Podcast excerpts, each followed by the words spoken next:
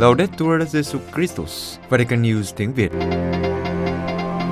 Radio Vatican, Vatican News tiếng Việt. Chương trình phát thanh hàng ngày về các hoạt động của Đức Thánh Cha, tin tức của Tòa Thánh và Giáo hội Hoàn Vũ được phát 7 ngày trên tuần từ Vatican và Roma. Mời quý vị nghe chương trình phát thanh hôm nay thứ năm ngày 1 tháng 9 gồm có Trước hết là bản tin Kế đến là mục gặp Đức Giáo Hoàng và cuối cùng là chuyên mục hiệp hành. Bây giờ kính mời quý vị cùng Quế Phương và Văn Cương theo dõi tin tức. Ý cầu nguyện của Đức Thánh Cha trong tháng 9, cầu nguyện cho việc bãi bỏ án tử hình. Chiều ngày 31 tháng 8 2022, mạng lưới cầu nguyện toàn cầu của Đức Giáo Hoàng đã công bố video ý cầu nguyện của Đức Thánh Cha Francisco trong tháng 9. Trong đó, Đức Thánh Cha mời gọi tất cả các Kitô hữu và những người thiện chí hãy cùng nhau cầu nguyện cho việc bãi bỏ án tử hình và tôn trọng món quà cao quý nhất mà chúng ta nhận được từ Thiên Chúa, sự sống. Tôn trọng sự sống của tất cả mọi người và khả năng hoán cải là những lý do để bãi bỏ án tử hình. Trong ý cầu nguyện dành cho tháng 9, Đức Thánh Cha nói rằng án tử hình không đem lại công lý cho các nạn nhân nhưng khơi thêm sự trả thù. Đức Thánh Cha chỉ ra rằng án tử hình là điều không cần thiết về mặt pháp lý và cảnh báo về những sai lầm có thể xảy ra khi thực thi công lý. Trong video, ý cầu nguyện Đức Thánh Cha mời gọi mọi người cầu nguyện để án tử hình, sự tấn công trực tiếp vào phẩm giá con người có thể được bãi bỏ theo pháp lý ở mọi quốc gia. Trong sứ điệp, Đức Thánh Cha ca ngợi việc bãi bỏ án tử hình đang lan rộng trên khắp thế giới, điều mà giáo hội xem là dấu chỉ của hy vọng. Trên thực tế, theo dữ liệu từ Liên Hiệp Quốc, khoảng 170 quốc gia đã bãi bỏ án tử hình – áp đặt lệnh cấm thi hành án tử hình trong hiến pháp hay trên thực tế, hoặc đã đình chỉ việc thực hành án trong hơn 10 năm. Tuy nhiên, án tử hình hiện vẫn đang được áp dụng ở 55 quốc gia trên các lục địa khác nhau. Từ Thánh Gioan Phaolô II đến Đức Biển Đức 16, các giáo hoàng đã kiên quyết lên tiếng trong những thập kỷ gần đây nhằm chống lại việc các chính phủ áp dụng án tử hình. Vào năm 2018, Đức Thánh Cha Francisco đã tiến xa hơn nữa qua việc phê chuẩn một đoạn mới trong sách giáo lý – công khai lên án án tử hình và bày tỏ sự dấn thân của giáo hội để án tử hình được bãi bỏ hoàn toàn. Ý cầu nguyện tháng này được đưa ra khi những tin tức về các án tử hình và các vụ hành quyết ở nhiều nơi trên thế giới vẫn đang xảy ra. Do đó, Đức Thánh Cha kêu gọi không chỉ các Kitô hữu mà tất cả những người có thiện chí cùng cầu nguyện cho việc bãi bỏ án tử hình. Ngài nhắc lại rằng án tử hình không đem lại công lý cho nạn nhân, nhưng khơi thêm sự trả thù. Từ góc độ đạo đức, Án tử hình là điều không thể chấp nhận được vì nó phá hủy món quà quan trọng nhất mà chúng ta đã nhận được là sự sống. Cuối cùng, dưới ánh sáng tin mừng, án tử hình là không thể chấp nhận được. Điều răng chớ giết người, ám chỉ đến cả người vô tội và người có tội. Ngoài ra, có những lý do khác để bãi bỏ án tử hình. Vẫn có nguy cơ xảy ra sai lầm khi thực thi công lý, và thực tế rằng cho đến giây phút cuối cùng, một người có thể hoán cải và thay đổi, Đức Thánh Cha giải thích, trong mọi bản án hình sự luôn có một cửa sổ cho sự hy vọng. Cô Christian Vaillancourt Murphy, giám đốc điều hành của mạng lưới vận động công giáo nói, Ý cầu nguyện của Đức Thánh Cha Francisco nhắc nhở chúng ta rằng án tử hình tiếp diễn vòng lẫn quẩn độc hại, bạo lực và kéo dài sự tồn tại của văn hóa vứt bỏ. Thảm kịch trong án tử hình là việc nó thực sự nhắm vào những người dễ bị tổn thương nhất trong xã hội những người mắc bệnh tâm thần, những người không đủ đại diện pháp lý và những người sống trong nghèo đói hoặc những người bị gạt ra ngoài lề xã hội. Việc bãi bỏ án tử hình là điều nằm trong khả năng và đây là cách rõ ràng chúng ta có thể xây dựng văn hóa sự sống. Mỗi người, bất kể những tổn hại mà họ có thể gây ra hoặc phải gánh chịu, đều có phẩm giá được Thiên Chúa ban cho và họ xứng đáng có cơ hội để phục hồi. Tháng này xin cho mỗi chúng ta vốn là thân thể Chúa Kitô đáp lại lời kêu gọi của Đức Thánh Cha để cùng liên kết trong lời cầu nguyện và hành động, không chỉ xóa bỏ án tử hình trên toàn thế giới, nhưng còn thúc đẩy các hình thái công lý đều có thể chữa lành và biến đổi. Cha Frederick Fornos, dòng tên, giám đốc quốc tế của mạng lưới cầu nguyện toàn cầu của Đức Thánh Cha chia sẻ, Tháng này, Đức Thánh Cha Francisco mời gọi chúng ta cầu nguyện cho việc bãi bỏ án tử hình nhắc lại những gì Ngài đã nói trong thông điệp Fratelli Tutti và được quy định trong sách giáo lý hội thánh công giáo. Giáo hội làm việc với quyết tâm bãi bỏ án tử hình trên toàn thế giới. Tại sao? Bởi vì cho đến phút cuối cùng, một người có thể hoán cải, nhận ra tội ác của mình và thay đổi. Tuy nhiên, án tử hình giống như tự đặt mình vào vị trí của Thiên Chúa. Án tử hình như lời khẳng định rằng một người sẽ không thể thay đổi được nữa. Đây là điều mà chúng ta không thể biết được. Đức Thánh Cha mời gọi các giám mục Ý ở bên cạnh mọi người để bảo vệ sự sống. Vatican, Đức Thánh Cha gửi thư cho các giám mục Ý đang phục vụ ở các vùng nông thôn tham dự hội nghị tại Benevento, nhắc lại rằng trong giáo hội có chỗ cho tất cả mọi người. Điều quan trọng là phải luôn có những cử chỉ quan tâm đến cuộc sống, công việc và gia đình. Trong hai ngày 30 và 31 tháng 8, tại trung tâm La Pace, 30 giám mục đến từ 12 khu vực nông thôn của Ý cùng nhau chia sẻ kinh nghiệm chung, chăm sóc mục vụ thích hợp cho các khu vực được xem như là bên lề vì đang đối diện với tình trạng giảm dân số, kinh tế khó khăn. Nhân dịp này, Đức Thánh Cha gửi thư cho các giám mục. Trong thư Ngài viết, các ý tưởng truyền giáo và kế hoạch mục vụ không thể bỏ qua điểm quan trọng, đó là mọi người đều có chỗ trong giáo hội. Đó là hướng cái nhìn vào những chân trời hiện sinh rộng lớn, ra khỏi những dự án hạn hẹp của mình trong một thái độ khiêm nhường ngoan ngùy đối với Chúa Thánh Thần. Ở điểm này, Đức Thánh Cha mời gọi các giám mục giúp đỡ các linh mục, những người thánh hiến và giáo dân, những người chia sẻ gần nhất sứ vụ của các giám mục để trở thành men trong bột thế giới. Tất cả cùng nhau, hiệp nhất, không có thái độ cục bộ, không mệt mỏi quan tâm đến cuộc sống con người, bảo vệ thụ tạo, phẩm giá của công việc, các vấn đề gia đình, hoàn cảnh của người già và những người sống bên lề xã hội. Đức Thánh Cha nhấn mạnh, chỉ bằng cách này, anh em sẽ là hình ảnh năng động và vẻ đẹp của một giáo hội sống bên cạnh mọi người với lòng yêu mến dành cho những người yếu đuối. Đó là phục vụ dân Thánh Chúa để xây dựng trong sự hiệp nhất đức tin, hy vọng và bác ái. Cuối thư, Đức Thánh Cha hy vọng cuộc gặp gỡ có thể là một kinh nghiệm huynh đệ hữu hiệu và vì lợi ích của các tín hữu được giao phó cho sự chăm sóc của anh em bằng cách làm chứng cho tin mừng với phong cách dịu dàng và thương xót. Hồng Y Tiên Khởi của Singapore mong muốn thúc đẩy hòa hợp tôn giáo. Singapore, Đức Hồng Y William Gott, Hồng Y Tiên Khởi của Singapore khẳng định sẽ thúc đẩy hòa hợp tôn giáo ở châu Á bằng cách tăng cường sự đối thoại giữa các tôn giáo. Một trong 20 tân hồng y được Đức Thánh Cha Tấn Phong hôm 27 tháng 8 vừa qua thông báo sẽ thành lập tại Tổng giáo phận Singapore một học viện đặc biệt để nghiên cứu các phương pháp luận về cách thúc đẩy tình bạn với các lãnh đạo tôn giáo khác, sau đó chia sẻ với các giám mục của lục địa Á Châu. Trước đây, các giám mục ở các quốc gia châu Á thường yêu cầu Giáo hội Công giáo Singapore gợi ý, tư vấn và thực hành trong sự chung sống đa nguyên và đối thoại với các tôn giáo khác một cách hiệu quả. Đức Tổng giám mục Go lưu ý rằng hoạt động đối thoại liên tôn thực hiện được là nhờ sự kết nối kiên nhẫn giữa các tương quan con người và thiên liêng. Hơn nữa theo Ngài, hỗ trợ về mặt thể chế là rất quan trọng. Như ở Singapore, chính phủ cũng mong muốn thúc đẩy sự hiệp nhất, hỗ trợ nhưng không phải là cơ quan đưa ra hướng dẫn về quy trình. Đức Hồng Y giải thích, chính phủ coi chúng tôi như một đối tác vì chúng tôi đóng góp xây dựng một xã hội tốt đẹp hơn. Ở Singapore, chúng tôi muốn sống một cuộc sống hài hòa. Chúng tôi làm việc với chính phủ trong sự công nhận các giá trị chung và chính phủ tôn trọng chúng tôi. Chúng tôi tôn trọng chính phủ bởi vì xét cho cùng, tôn giáo không liên quan đến chính trị, giáo hội không xem thường các tôn giáo khác và không tìm kiếm quyền lực chính trị, nhưng hợp tác với các thể chế dân sự. Giải thích về cách các Kitô hữu có thể trở thành những người xây dựng đối thoại và hòa bình, Đức Hồng Y nói, các lãnh đạo tôn giáo có tương quan tốt với nhau, chúng tôi tôn trọng và hỗ trợ lẫn nhau. Có thể chúng tôi không chia sẻ chung một niềm tin, nhưng ít nhất chúng tôi chia sẻ các giá trị phổ quát của tình thương, công lý, hòa bình và hòa hợp. Chúng tôi sống các giá trị này với tinh thần của Chúa Kitô, đấng là nguồn mọi sự. Và Ngài tiếp tục, Singapore là một quốc gia tôn giáo, trong đó 80% dân số tự nhận mình theo một tôn giáo. Tuy nhiên, chúng tôi là một quốc gia thế tục, Chúng tôi không được coi sự hòa hợp tôn giáo là điều hiển nhiên và chúng tôi phải đảm bảo rằng các lãnh đạo tôn giáo vẫn ôn hòa, tôn trọng người khác, làm gương cho các tín đồ. Ngài lưu ý, chúng tôi khuyến khích người công giáo tìm hiểu tôn giáo của những người khác, nhưng đối thoại liên tôn dành cho những người nhiệt thành và trưởng thành trong đức tin. Người ta không thể đối thoại với người khác nếu không biết đức tin của mình. Với tinh thần này, chúng tôi có thể trở thành nhân chứng đích thực của Chúa Kitô với những người thuộc các tín ngưỡng khác.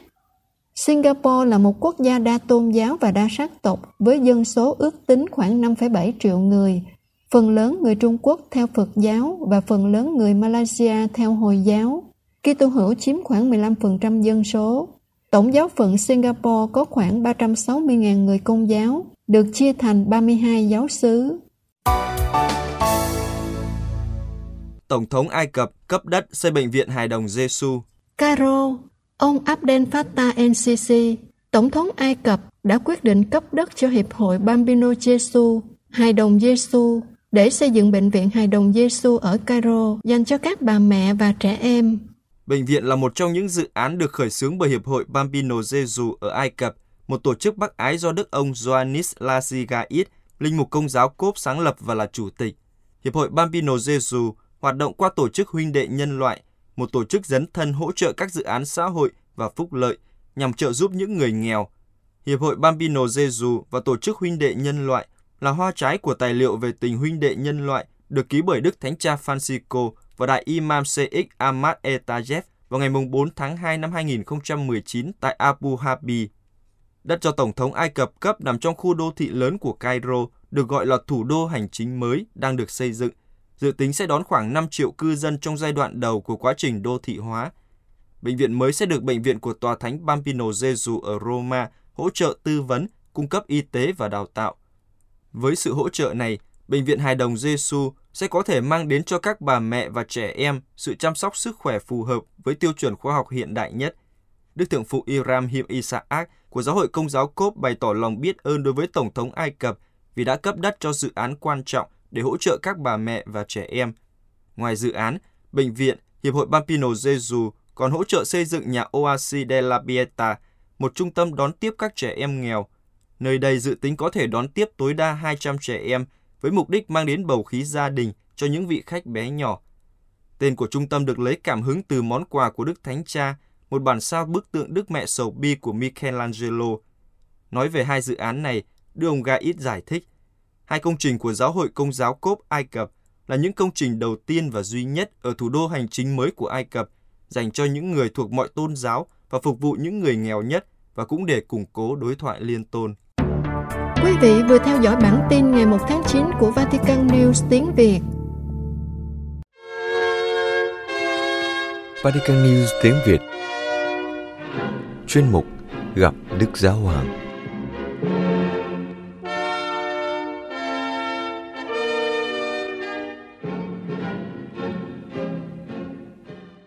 Kính thưa quý thính giả, sáng thứ Tư ngày 31 tháng 8 tại hội trường Phaolô 6, Đức Thánh Cha Francisco đã có buổi tiếp kiến dành cho các tín hữu và khách hành hương với bài đầu tiên trong loạt bài giáo lý về phân định.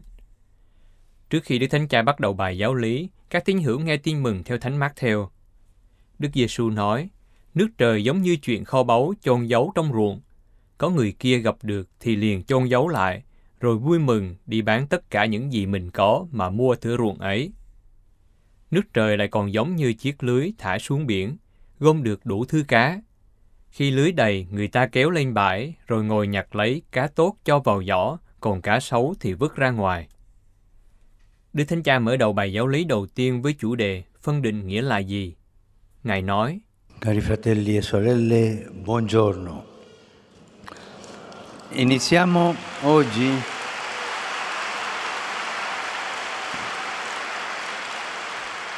Iniziamo oggi un nuovo ciclo di catechesi.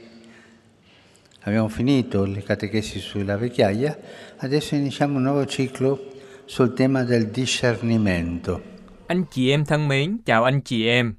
Hôm nay chúng ta bắt đầu một loạt bài giáo lý mới. Chúng ta đã kết thúc loạt bài giáo lý về tuổi già. Bây giờ chúng ta bắt đầu loạt bài giáo lý mới về chủ đề phân định. Phân định là một hành động quan trọng ảnh hưởng đến tất cả mọi người, bởi vì chọn lựa là điều thiết yếu của cuộc sống.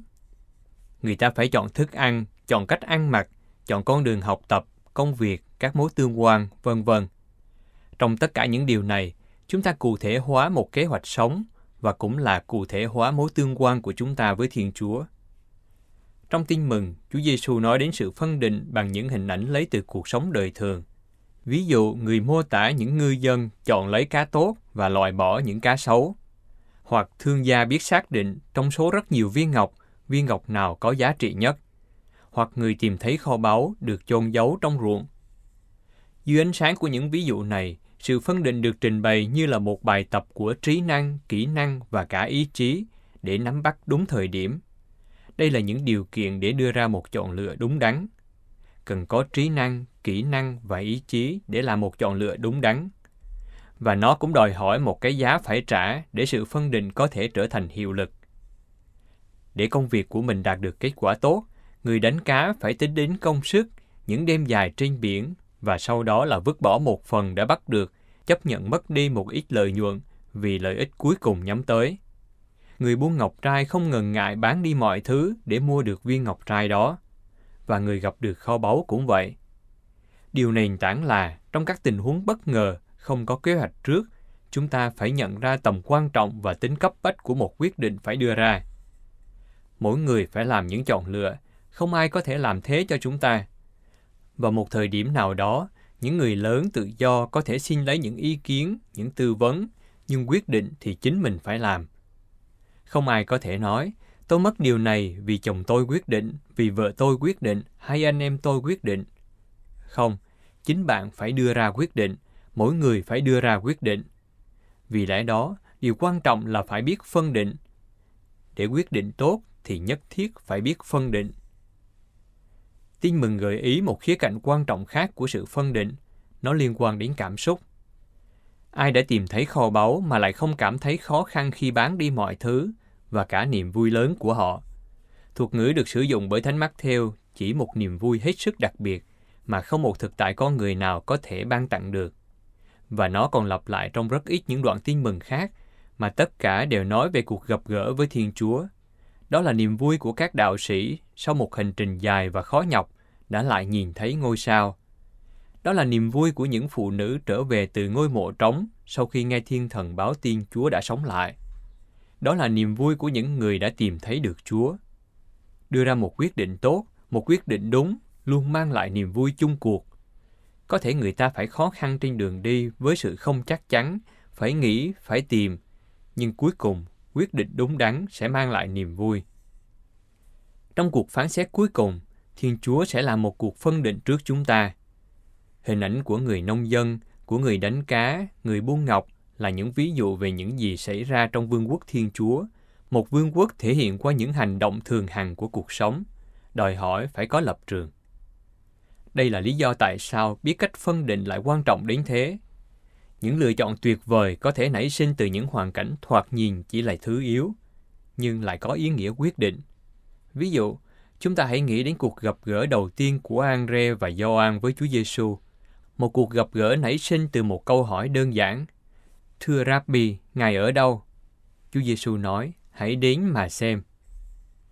Một cuộc trao đổi rất ngắn, nhưng đó là sự khởi đầu của một sự thay đổi từng bước sẽ ghi dấu cả cuộc đời của họ. Thật lâu sau, Thánh sử vẫn còn tiếp tục ghi nhớ cuộc gặp gỡ đó đã thay đổi ông mãi mãi, nhớ cả về thời gian. Lúc đó khoảng 4 giờ chiều. Đó là điểm mà thời gian và vĩnh cửu gặp nhau trong cuộc đời của ông. Và trong một quyết định tốt và đúng đắn, ý muốn của Thiên Chúa và ý muốn của chúng ta sẽ gặp nhau. Bước đường hiện tại và vĩnh cửu sẽ gặp nhau. Đưa ra quyết định đúng đắn sau một hành trình phân định là làm cho thời gian và vĩnh cửu gặp nhau. Bởi thế, kiến thức, kinh nghiệm, tình cảm, ý chí là một số yếu tố không thể thiếu trong sự phân định. Trong hành trình các bài giáo lý này, chúng ta sẽ thấy những điều khác cũng quan trọng không kém. Sự phân định cũng đòi hỏi một sự lao nhọc. Theo Kinh Thánh, chúng ta không tìm thấy một cuộc sống đã được gói sẵn về những gì chúng ta phải sống, phải làm. Không, chúng ta phải quyết định nó một cách liên tục, tùy tình hình thực tế. Thiên Chúa mời gọi chúng ta đánh giá và chọn lựa. Người đã tạo nên chúng ta với sự tự do và muốn chúng ta sử dụng sự tự do của mình. Do đó, đòi hỏi phải có sự phân định. Chúng ta thường có kinh nghiệm này. Chọn điều gì đó có vẻ như là tốt, nhưng thực tế lại không. Hoặc biết điều gì đó thực sự là tốt cho mình, nhưng lại không chọn. Con người khác với động vật, có thể sai, có thể không muốn chọn đúng. Và Kinh Thánh cho thấy điều đó ngay từ những trang đầu tiên. Thiên Chúa ban cho con người một chỉ dẫn cụ thể. Nếu người muốn sống, nếu người muốn nếm hưởng cuộc sống, thì hãy nhớ rằng ngươi là một thụ tạo, rằng ngươi không phải là thước đo của thiện và ác, và rằng những chọn lựa của ngươi đều mang lại những hệ quả cho ngươi, cho người khác và cho thế giới. Ngươi có thể làm cho trái đất trở thành một khu vườn tráng lệ, hoặc ngươi có thể biến nó thành một sa mạc chết chóc. Giáo huấn nền tảng ở đây là không phải ngẫu nhiên mà câu chuyện đó là một cuộc đối thoại đầu tiên giữa Thiên Chúa và con người. Cuộc đối thoại là Thiên Chúa trao sứ mạng thế này thế này và con người ở mỗi bước đi phải phân định để đưa ra quyết định. Sự phân định là phản ánh của tâm trí, con tim mà chúng ta phải làm trước khi đưa ra quyết định. Sự phân định tuy khó nhọc nhưng cũng không thể miễn trừ trong cuộc sống. Nó đòi hỏi tôi phải biết mình, biết điều gì là tốt cho tôi tại đây và lúc này. Trên tất cả, nó đòi hỏi một tương quan con thảo với Thiên Chúa. Thiên Chúa là cha, người không để cho chúng ta một mình. Người luôn luôn sẵn sàng khuyên bảo chúng ta, khuyến khích chúng ta và chào đón chúng ta. Nhưng người không bao giờ áp đặt ý muốn của người trên chúng ta. Vì sao vậy? Bởi vì người muốn được yêu chứ không phải vì sợ hãi. Và nữa, Thiên Chúa muốn chúng ta trở thành người con chứ không phải nô lệ. Những người con tự do. Và người ta chỉ có thể sống tình yêu trong sự tự do. Để học cách sống, người ta phải học cách yêu thương. Và điều này cần phải phân định. Tôi có thể làm gì lúc này khi đối diện với bao nhiêu điều khác? Đâu là dấu hiệu của một tình yêu lớn hơn, một sự trưởng thành hơn trong tình yêu? Chúng ta xin Chúa Thánh Thần hướng dẫn chúng ta Chúng ta cầu xin Chúa Thánh Thần mỗi ngày, đặc biệt là khi chúng ta phải chọn lựa. Invochiamolo ogni giorno, specialmente quando dobbiamo fare delle scelte. Grazie. Xin cảm ơn.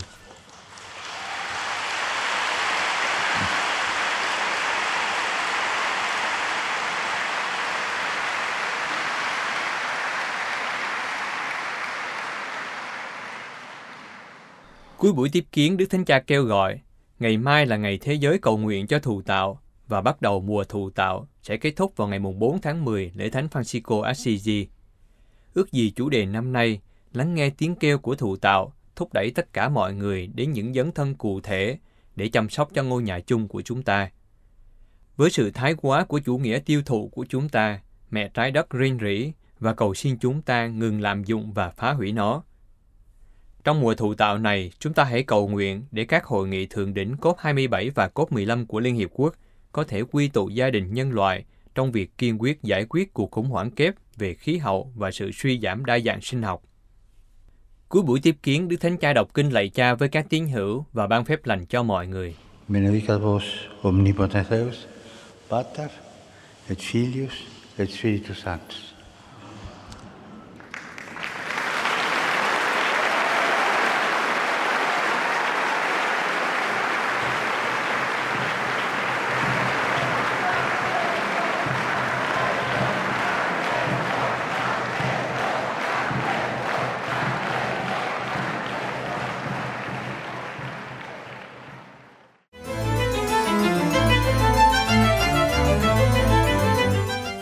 Vatican News tiếng Việt Chuyên mục Hiệp hành Tính hiệp hành trong các hội thánh địa phương ở cấp độ khu vực Cấp độ khu vực trong việc thực thi tính hiệp hành là cấp độ được kinh nghiệm trong việc hình thành nhóm của các hội thánh địa phương hiện diện trong cùng một khu vực, một giáo tỉnh, như đã xảy ra trước hết trong hội thánh từ những thế kỷ đầu tiên, hoặc một quốc gia, một lục địa, hoặc một phần của lục địa. Đây là những nhóm hiệp nhất một cách hữu cơ, nơi các giám mục tập hợp khả năng và ý chí của mình cho công ích. Được thúc đẩy bởi sự hiệp thông của tình bác ái huynh đệ và lòng nhiệt thành đối với sứ vụ phổ quát, được chia sẻ cùng nguồn gốc lịch sử, sự đồng nhất về văn hóa, nhu cầu đương đầu với những thách thức tương tự trong sứ vụ đã cho họ một phương thức mới để làm cho dân Chúa hiện diện trong nhiều nền văn hóa và bối cảnh khác nhau. Thực hành tính hiệp hành ở cấp độ này giúp nâng cao hành trình mà các hội thánh địa phương cùng nhau thực hiện, củng cố các mối quan hệ về mặt tinh thần và thể chế, góp phần trao đổi các ân huệ và hòa hợp các lựa chọn mục vụ của họ.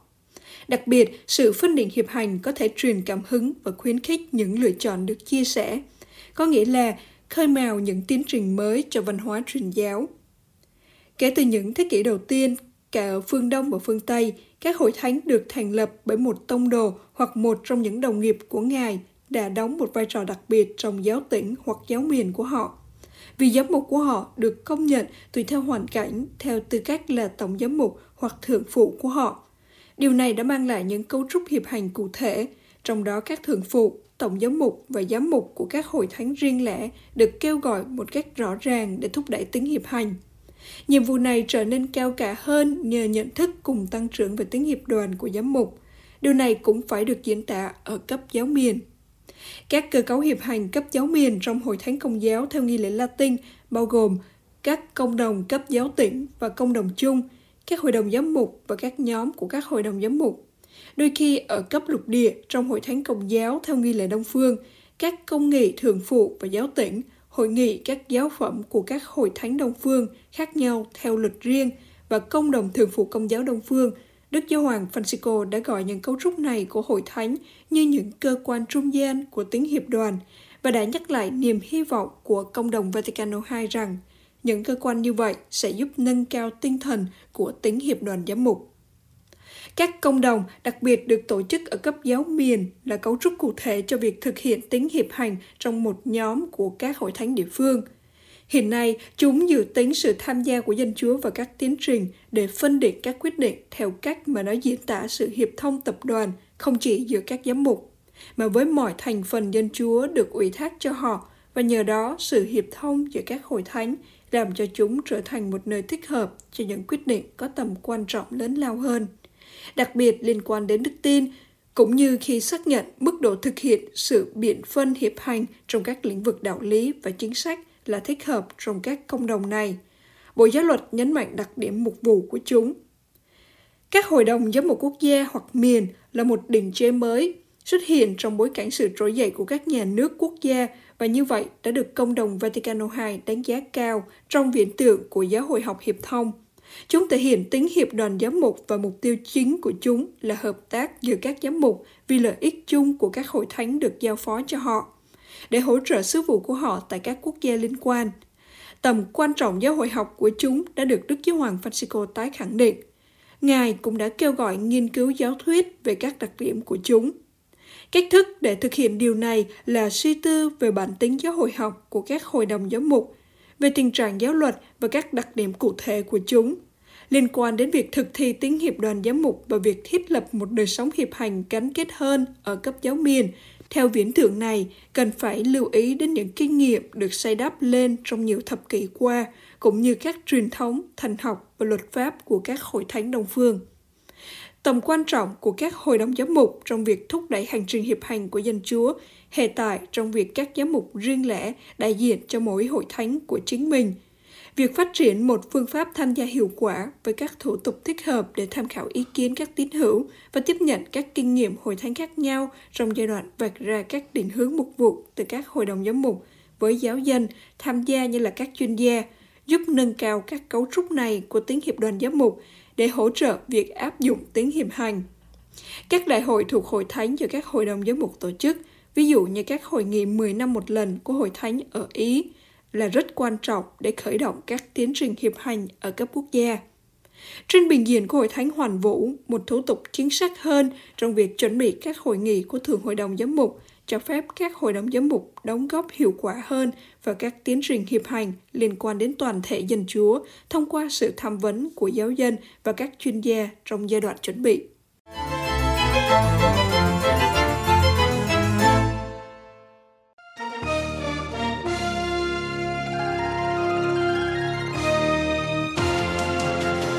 Cảm ơn quý vị đã chú ý lắng nghe chương trình Radio Vatican của Vatican News tiếng Việt. Xin Thiên Chúa chúc lành cho quý vị và toàn gia quyến. Laudetur Jesu Christus, ngợi khen Chúa Giêsu Kitô.